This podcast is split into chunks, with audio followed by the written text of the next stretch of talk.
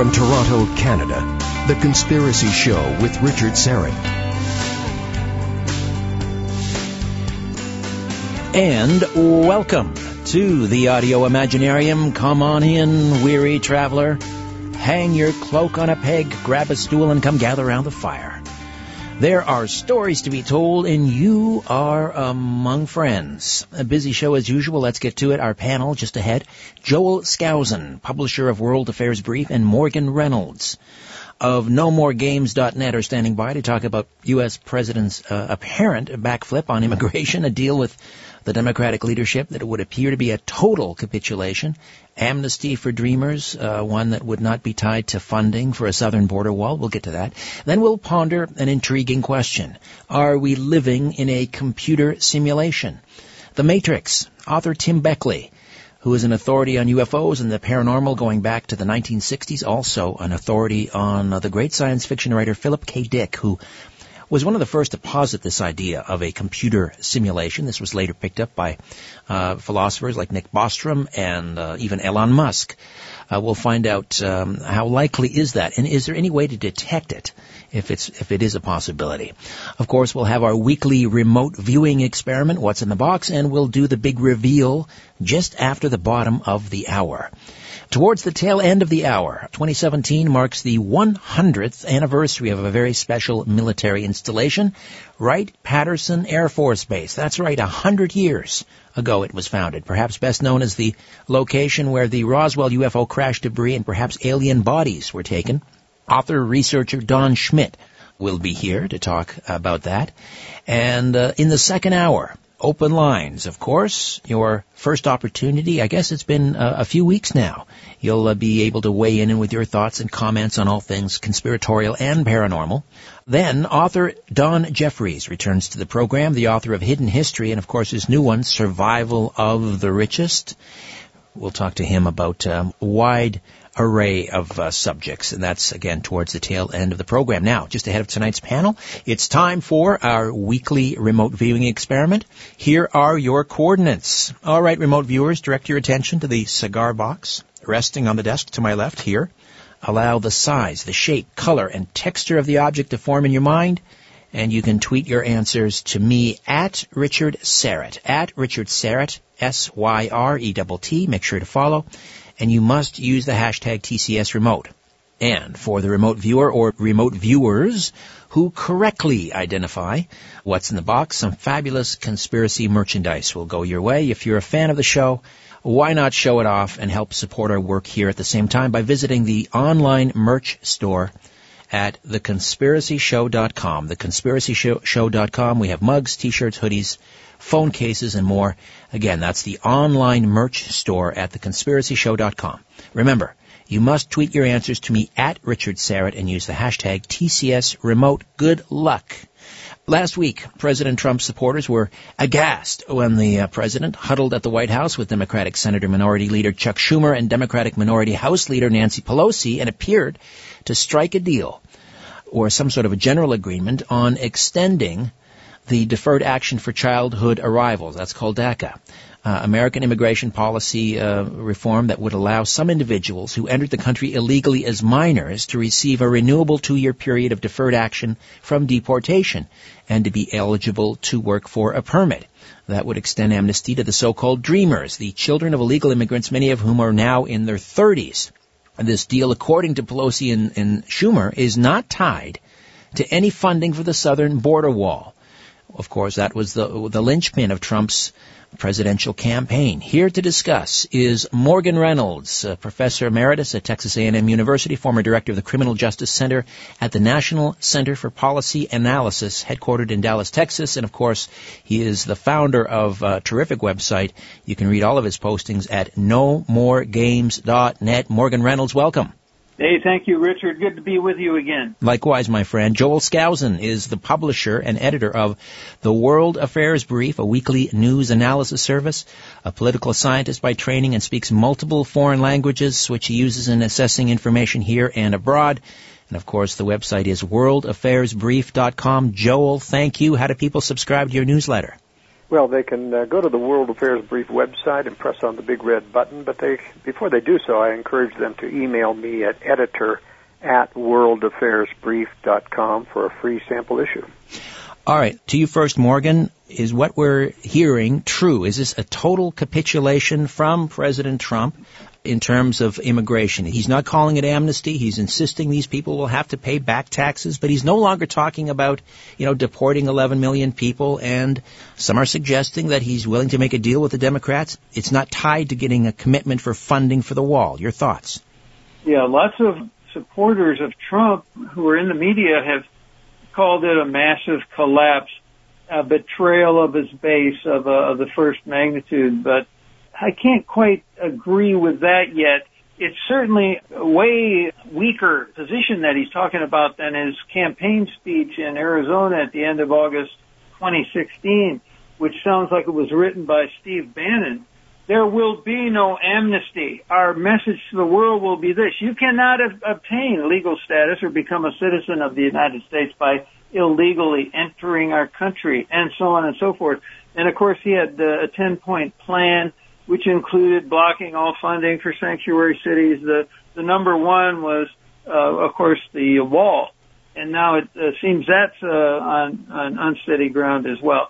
However, uh, this thing is is going to play out over the next uh, six months at least, and uh, he got his um, Attorney General Jeff Sessions to uh, send a rescind the executive order from Obama uh, that created DACA to uh, wind it down over the next six months. So uh, it, it's in play. It's uh, up in the air. It's a messy political and legal situation. Now, the reason, one more point, Jeff Sessions came out on September 5 because the Texas Attorney General said, we're going to go ahead with this suit to get rid of DACA, and they already uh, got the uh, courts to get rid of the DAPA for par- parental thing.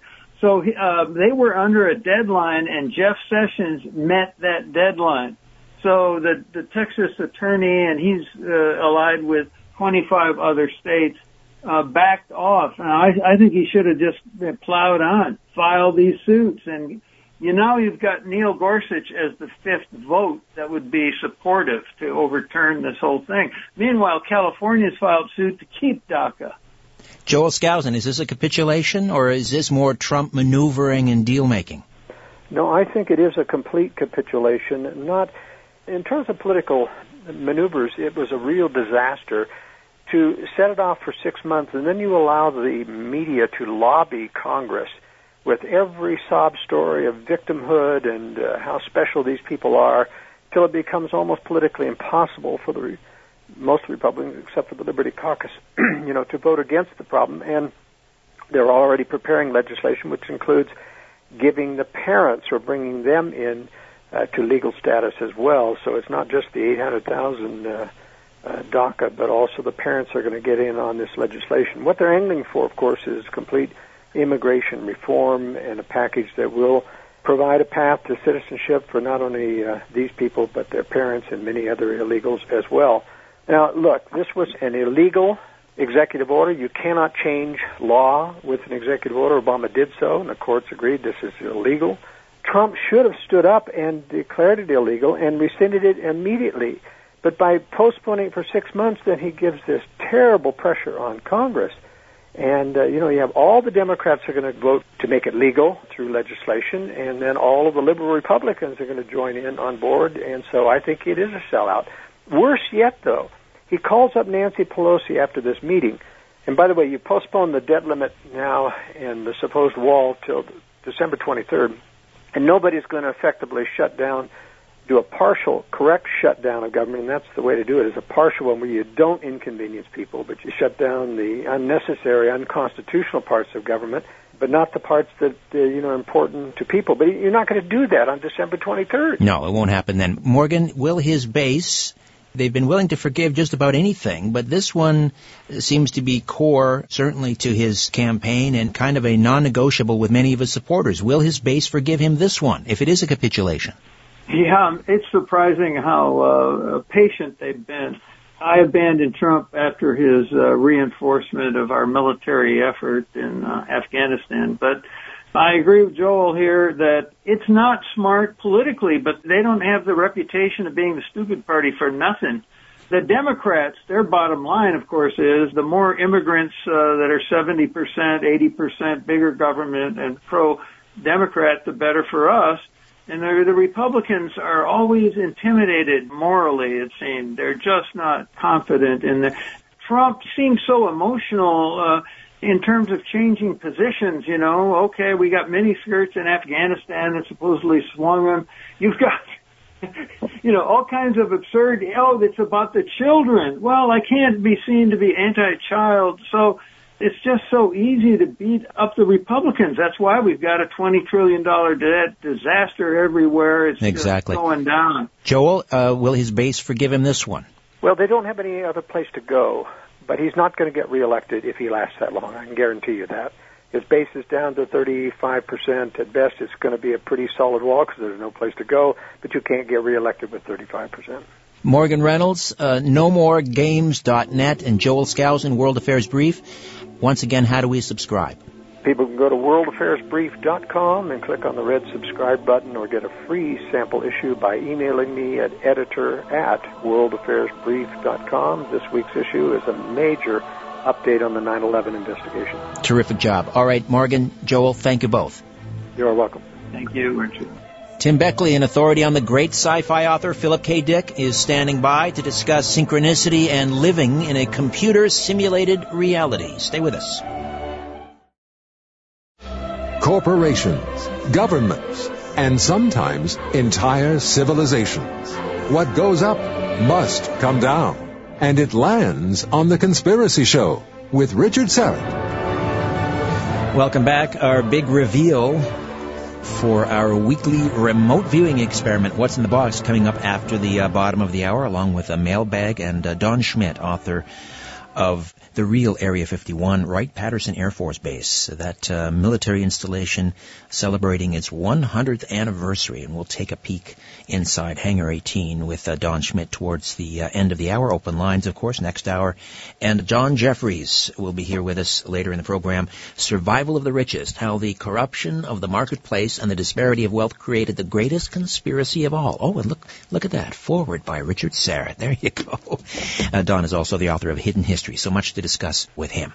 All right. From philosopher Nick Bostrom to tech giants like Elon Musk, many have suggested that life as we know it might just be a sophisticated computer simulation.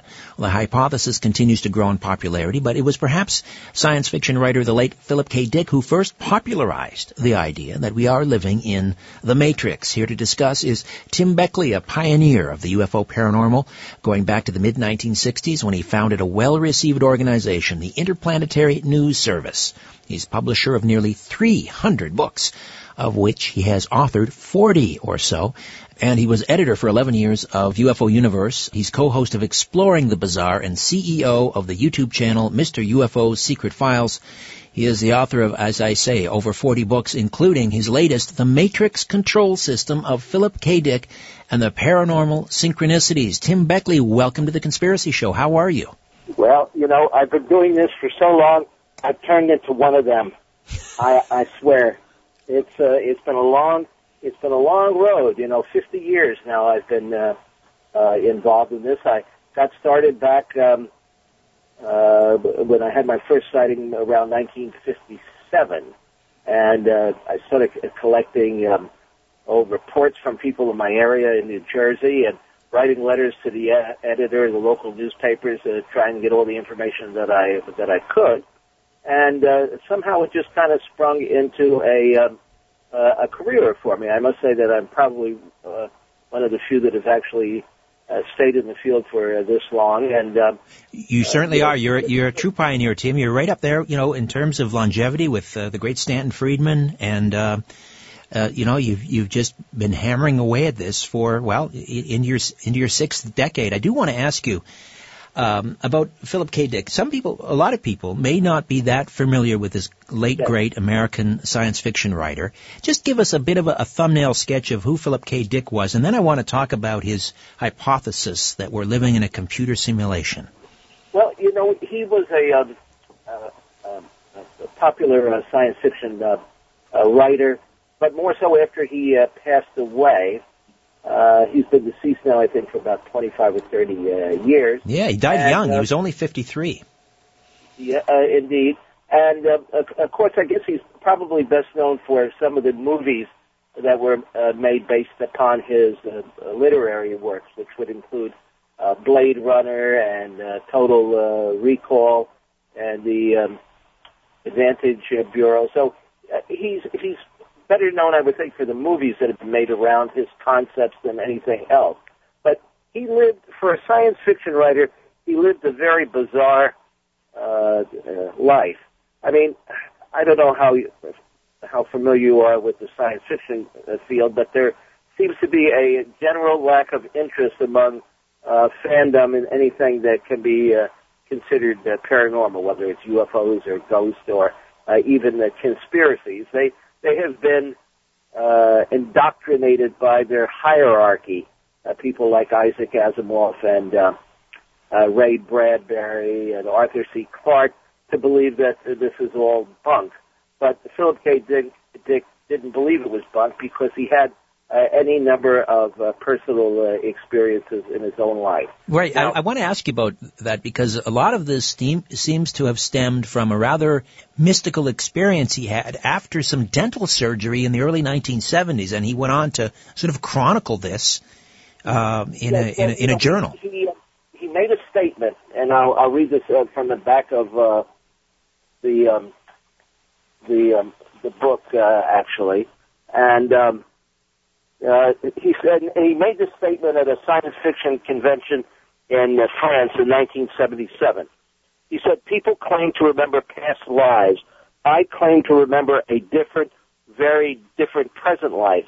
I know of nobody who has ever made this claim before, but I rather suspect that my experience is not unique.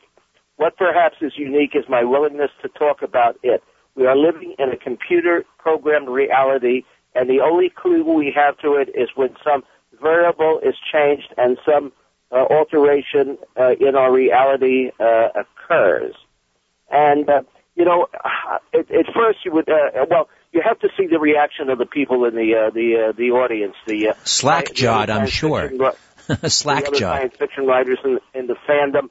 Uh, there's a, a clip on uh, YouTube where he's making this statement, and people in the audience are just looking totally befuddled and, and, and totally bewildered, like this guy is completely out of his uh, mind. And of course, he he came up against this attitude uh, over the uh, the course of the remainder of his uh, uh, career. Now, basically, what he believed is that uh, history is not constant. That there could be any uh, number of realities going on at the same time, and it's possible to be living in more than one existence. In fact, he recalled uh, a life as back in the uh, time of uh, Jesus, and he uh, learned to understand and speak the language perfectly. Even though, of course, he supposedly was was never there and had no training or skills in, in foreign languages per se.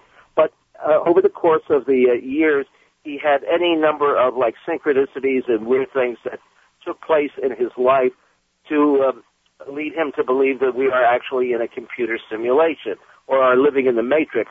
In fact, the movie The Matrix, even though it's not based on his book, he was the uh, any of his books. It, it was he his was the concept that uh, was adapted for this uh, uh, very popular uh, franchise of uh, Right. movies. Let me just remind listeners, uh, Tim Beckley is with us, uh, the author of The Matrix Control System of Philip K. Dick and the Paranormal Synchronicities. But when he talked, uh, Tim, when, when Philip K. Dick talked about uh, living multiple, pr- having memories of multiple present realities, not past lives, but multiple present realities, to me that speaks of parallel universes, not necessarily a computer simulation. Explain what on the surface seems like a, almost a contradiction.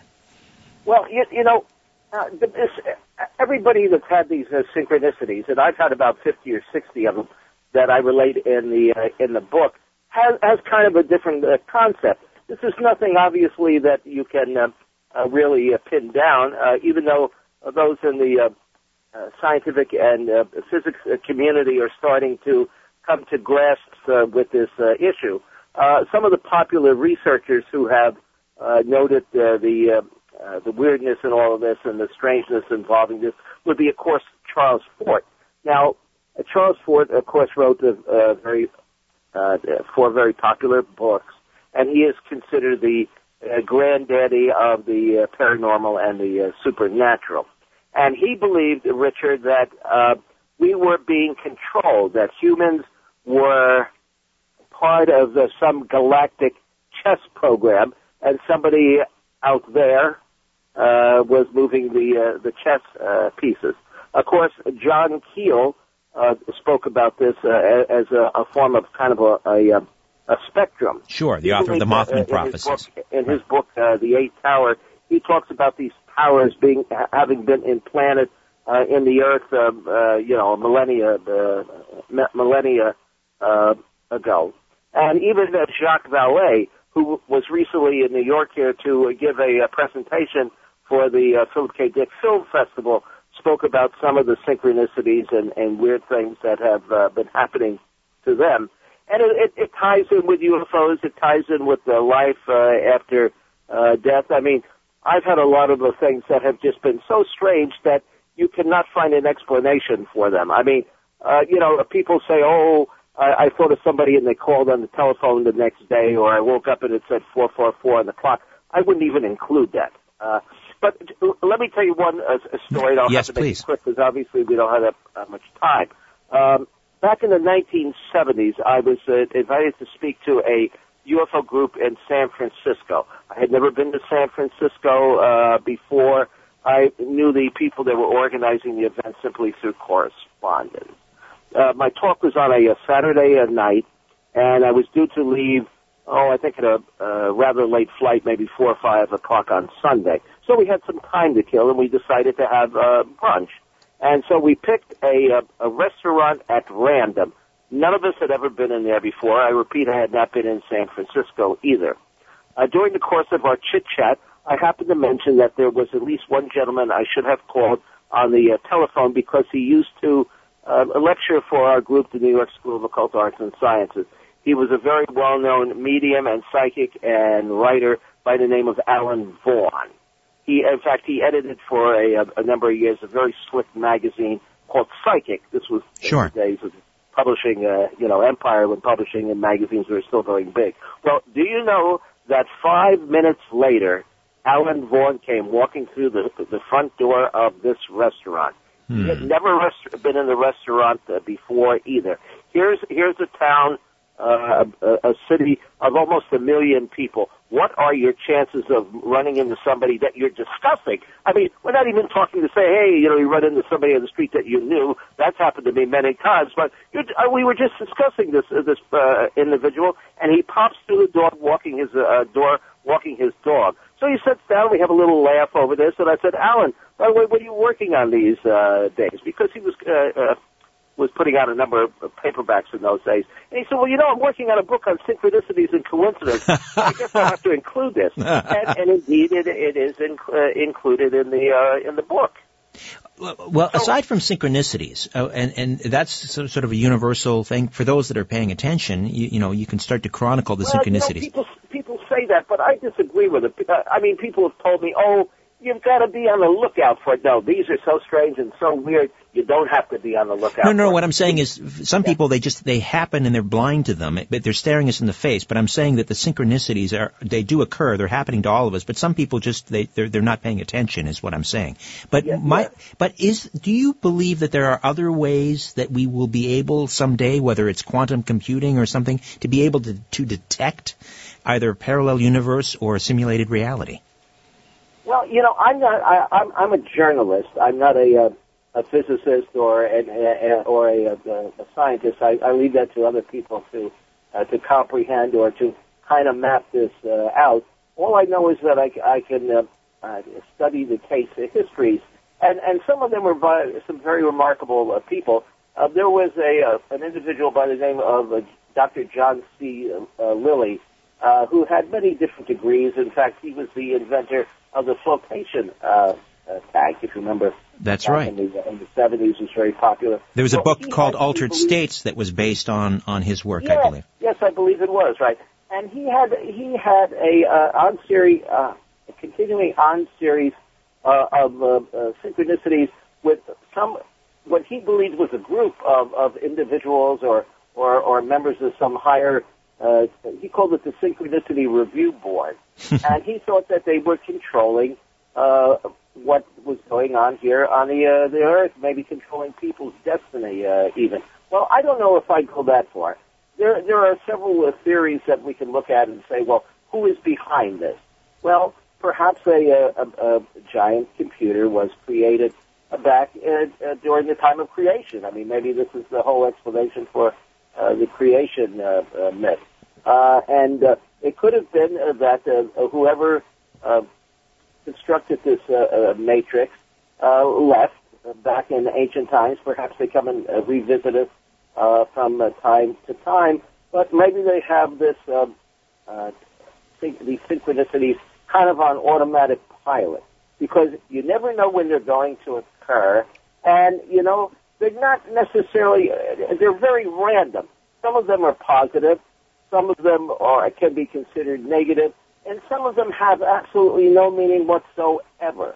It it, it almost seems. I guess you're familiar with kind of the uh, a trickster uh, element. Uh, Chris O'Brien, of course, has written uh, Right. uh, about that in relation to the animal mutilations and and so forth. So it it, it really is a mystery. I mean, uh, I think we're just getting to the point where uh, the idea of multiple uh, universes and uh, dimensions are being considered where they were not uh, even thought of before. Tim, final question. Do you believe that the, the, the computer simulation hypothesis explains most, if not all, paranormal activity?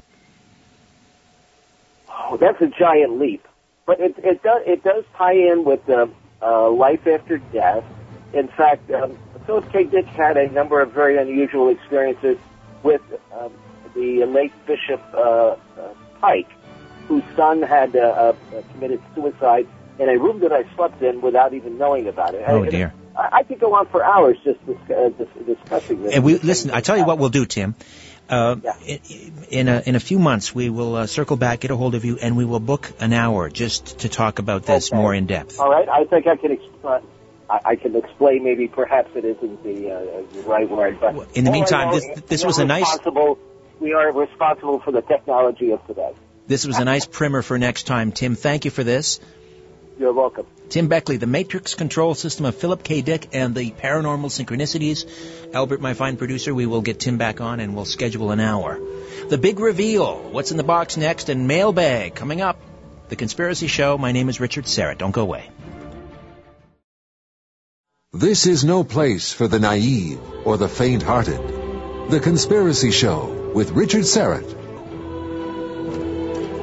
Welcome back. Coming up in the uh, next seg- segment after the next break, Don Schmidt, Roswell investigator and uh, author of Inside the Real Area 51, The Secret History of Wright-Patterson Air Force Base, which is uh, celebrating its 100th anniversary this year. That's Don Schmidt, Inside the Real Area 51, The Secret History of Wright-Pat. Uh, open lines at the top of the hour, and then uh, Don Jeffries, author of The Hidden History and uh, Survival of the Richest, will join us. Right now, it is time for the big reveal, our weekly remote viewing experiment, and uh, let's go to no, let's go around the horn here first. And uh, Ian Robertson, my fine rockabilly friend, using your remote viewing skills, what's in the box? Uh, I'm seeing something round and orange. Round and orange. Do you A- care to hazard a pumpkin. A pumpkin. Huge, a huge pumpkin. An enormous pumpkin in a small cigar box. You mock, sir. You mock. No, you, do you want to guess an orange? Oh, Round and orange? Yeah. An orange? Maybe that would an stand to reason? All right. A piece of fruit, an orange. All right, let's go to uh, Albert Vinzel, my remote viewing friend. Uh, all right, I get a, a handful of change. I, w- I was going to say round and orange, but uh, Ian, Ian beat me to it. Yeah, round and orange, like a loony. Or a handful of change. Yeah. Okay. And uh, Ryan White, my feature producer. you know, I was going to say something round and red, similar to orange. I, I had a vision as I came over of like a, a clown's nose. Hmm. You know, big red nose. And I came into the studio here, and on this newspaper, the Sunday Star, uh, it says the world needs more red noses. I see that. So I thought that was quite a sign, Wow. and very similar to what Ian said. You hadn't seen the tr- the, the the the Sunday Star No. before today. You Nope. came into the studio, and there, that's right, right, just above the masthead. Uh, is the little uh, story the the uh, the world needs more red noses and there is a person wearing a clown's nose. Mhm. Very interesting. All right. Definitely. So you're going to guess a clown's nose. Yeah, I mean, I mean, that, at least that's in the, the same location as the box, That's sort true. of. So pretty close. And some similar-ish guesses uh, as well coming from Let- Twitter. all right, let's go to Twitter. Uh, Daniel sees a green green marker pen. Uh, YY sees a ball, blue, white, and green. Mm-hmm. Uh, Ch- Jane sees a golf ball. Phil sees an egg. Uh, my info sees one stick of fettuccine. Uh, James sees a nutcracker. Durko an uninflated balloon. John sees your favorite movie on VHS. And Ed sees a chapstick. Interesting. They're all interesting, but none of them are close, I'm afraid. It's a slipper, ladies and gentlemen. In fact, it's the mighty Aphrodite slipper, and she's walking around the house right now looking for it and cursing. there you go. A fuzzy slipper with uh, some nice little pom-pom uh, tassels on the side. And it would be her right slipper. So she's hopping around on her left foot as we speak, the mighty Aphrodite. All right. Uh, thank you all for playing along. And uh, let's see. Oh, it's uh, time for our mailbag uh, se- segment. Albert, what's uh, what's happening with mailbag? It, it, just to show you how far a reach this show has, we got an email all the way from Poland. And the person's name is Miroslav, and he says, I am very interested in water engines. Can you please write me back how they work and where I can buy a set? All right. Well, um, I guess a lot of the the excitement over the idea of running a an engine, an internal combustion engine, using only water as fuel began with Stanley Myers, who posted a number of uh, well after his death, these were posted to YouTube, but they were sort of home movies. He had outfitted his uh, dune buggy uh, with some sort of a, uh, a device that the claim was he was able to drive virtually across North America or across the United States on with his dune buggy using water.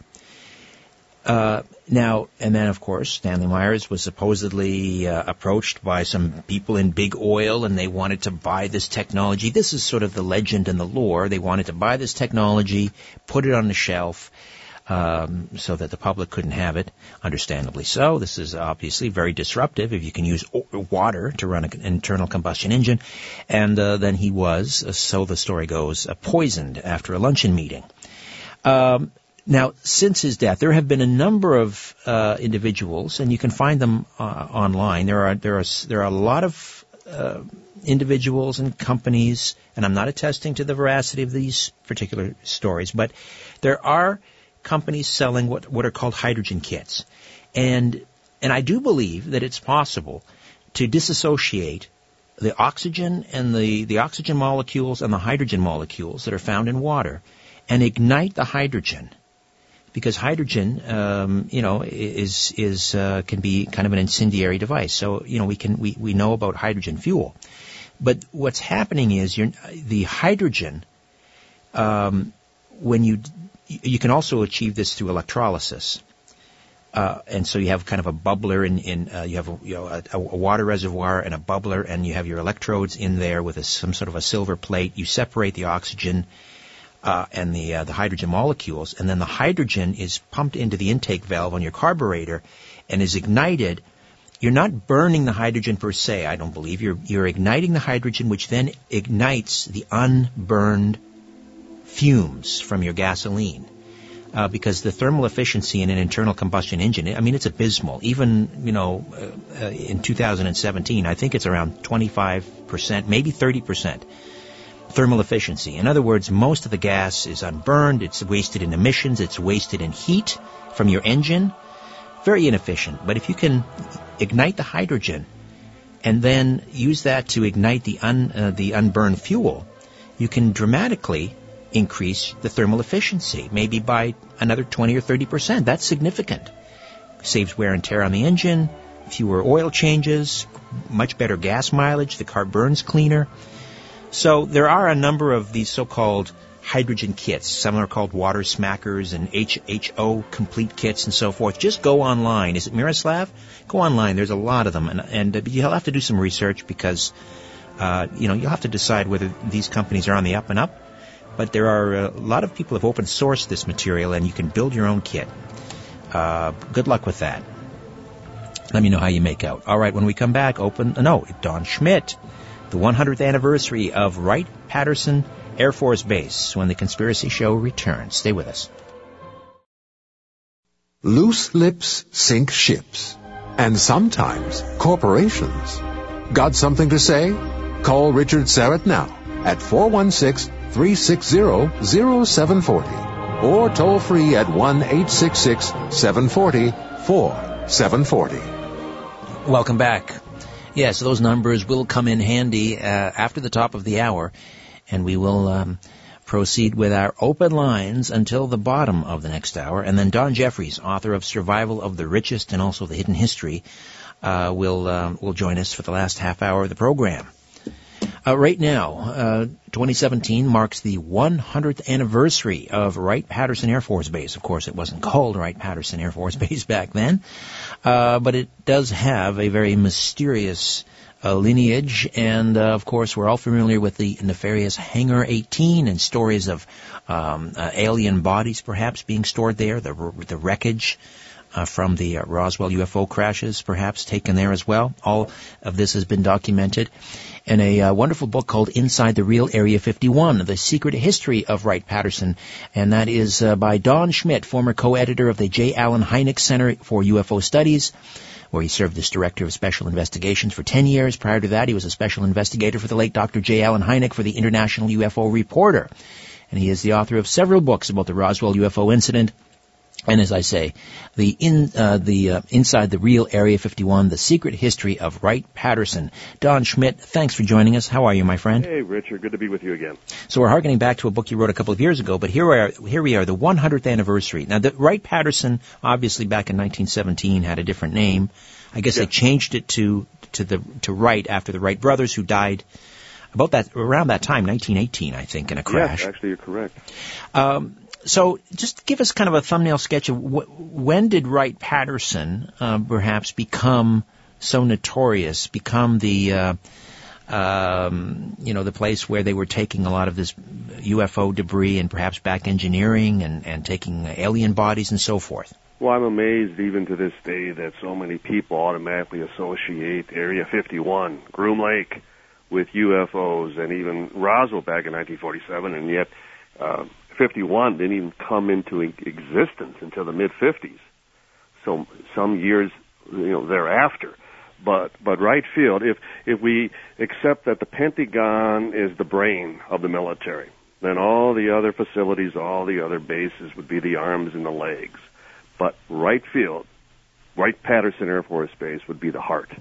It's where it not only is it one of the most complex facilities, but you had Air Materiel Command, you had, uh, as far as the United States Air Force Medical Center Hospital, you had the Institute of Technology, uh, you even have their famous National Museum of the Air Force. But most importantly, they had the Foreign Technology Division. Yes, yes. Foreign. And back then it was called T3. And if they had acquired, recovered any armory, any technology, any weaponry from any foreign uh, power, it would go to Wright Field. It would go to Wright Patterson for breakdown and analysis. So that was always the the the, the one you know the, the highest uh, curious aspect of Roswell. That if this was merely a balloon or something just as conventional, why did it still go on to Wright Field in Dayton, Ohio, for testing? Now, according to all the press accounts at the time of the actual flying saucer announcement, keeping in mind that on Tuesday, July 8th, the United States Army Air Corps at Roswell put out that official press release where they claimed they had actually captured a flying saucer. And then uh, even in that very press release, it stated that it was going on to higher headquarters. Well, all the press accounts at that point stated that it was going on to Wright Field for testing and analysis. Well, going up the chain of command, and the Roswell base commander, Colonel William Blanchard, his boss was Brigadier General Roger Ramey of the 8th Air Force at Fort Worth, Texas, and that's where they had the infamous weather balloon uh, press conference, where Right, they actually right. switched the balloon for the actual material. Well, Ramey would announce he was canceling the resumption of the flight. You know, it's just a balloon, no need to have it tested, you know, end of story. Well, the FBI Bureau in Dallas at 6:17 that evening, and I know that because we have a copy of the very telex. They refuted that claim. They stated that based on their phone conversations with Wright Field, the balloon was not true, was not correct. So then, as we describe throughout our book on Wright Patterson, we have the people on the receiving end, such as General Arthur Exon and Colonel Robert Friend, and then the multitude of witnesses through the years who have des- described not only the wreckage arriving at Foreign Technology, T3, but also the remains, the bodies. And we go through all of those accounts. And now you mentioned the the, the famous uh, Hangar 18. Well, there was no Hangar 18. There still isn't.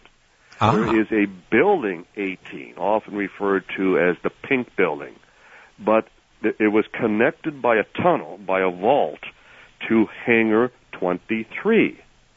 So from all of our witnesses from Wright Patterson Air Force Base, it was actually Hangar 23 that the remains from Roswell Were taken, and then through that underground vault, taken to Building 18, and from there, Foreign Technology, just down from there. And 80, uh, 23 has long been sealed shut. It- It's had been a, a concrete, a new concrete slab floor, so it has been sealed uh, uh, forever as far as any connection to Building 18. But uh, it's just interesting that uh, the building came it became Hangar 18. Yes. and it became part of that urban myth. Right, a little misdirection there. Little misdirection, correct. What's interesting too, Richard, is that you can take a tour at times uh, at Wright Pat, and as they pass through that area, they'll point to those hangars and say, "And this is where we keep the pickled aliens, or we keep the aliens on ice." So they have fun with it as well. Inside the real Area 51, the secret history of Wright Patterson. Don Schmidt is uh, with us. And th- there is that story, it may be apocryphal, that came from Jackie Gleason's wife. I don't know that Jackie Gleason ever spoke about it publicly, that his golfing buddy, President Richard Nixon, took him to see alien bodies on ice. Now, th- um, he lived in Florida.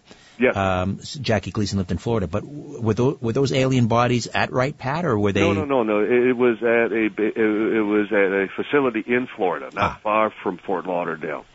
In fact, we had uh, actually talked to a number of witnesses who described uh, some of the wreckage being taken to Florida for some of the initial testing. What's what's what's especially interesting about Gleason is that when he died, it was it was discovered that he had over 700 UFO books. Yes, he was a, he was crazy about it. And he, yes, and- what sparked that interest way beyond just a hobby. And he would become an associate with Dr. Hynek at the Center for UFO Studies. And uh, I'll never forget, uh, Gleason was a, a big friend to a drummer, Buddy Rich. Ah, that's right. Yes. And on one occasion, Buddy Rich and Johnny Carson were doing the David Susskind show Mm-hmm. in Chicago, and Carson off camera would ask him, "Now, why are you all, why are you in Chicago?" And Carson would remark, "Well," or, or, or uh, Rich would remark, "I'm I'm here to also visit with my good friend Allen Hynek." And Carson immediately re- responded, "That's one man who will never be on the Tonight Show." Ah, interesting. which, as it turns out, you know, was the case. But you see how these are all connected. So, and so that's why I, I, I accept that there may indeed be some credence to the uh, the uh, the Jackie Gleason story, and for the fact that his good friend Buddy Rich was also very much interested in the subject. Right. So is Wright Patterson Air Force Base, in your estimation, um, still sort of where the back engineering is going on, or have they moved that uh, around? From all accounts, and uh, there was a retired colonel at Wright Pat who said that, Don, you have to realize we're in the heart of a city here. And so it became more and more difficult when you consider like 51 and Nellis Air Force Base and even like Hughes Aircraft and the Mecca t- test site, especially down in the southwest and White Sands and Holloman and Alamogordo, New Mexico.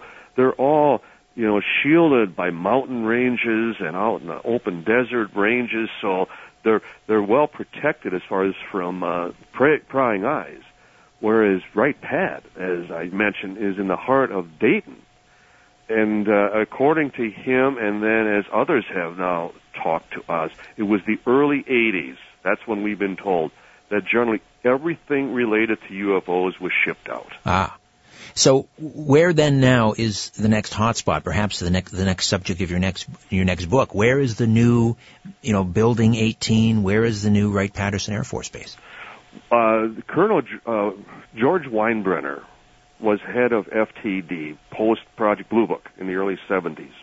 And that's when Hynek was still associated with a project where his, his job title was Consultant on Controversial Aerial Phenomenon. Well, what else would that be? Mm-hmm.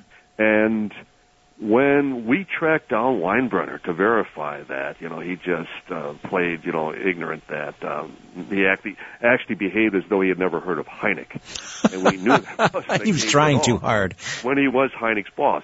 Well, um, when he passed away in San Antonio in the early 2000s, he had left word for his good friend Robert Emenegger.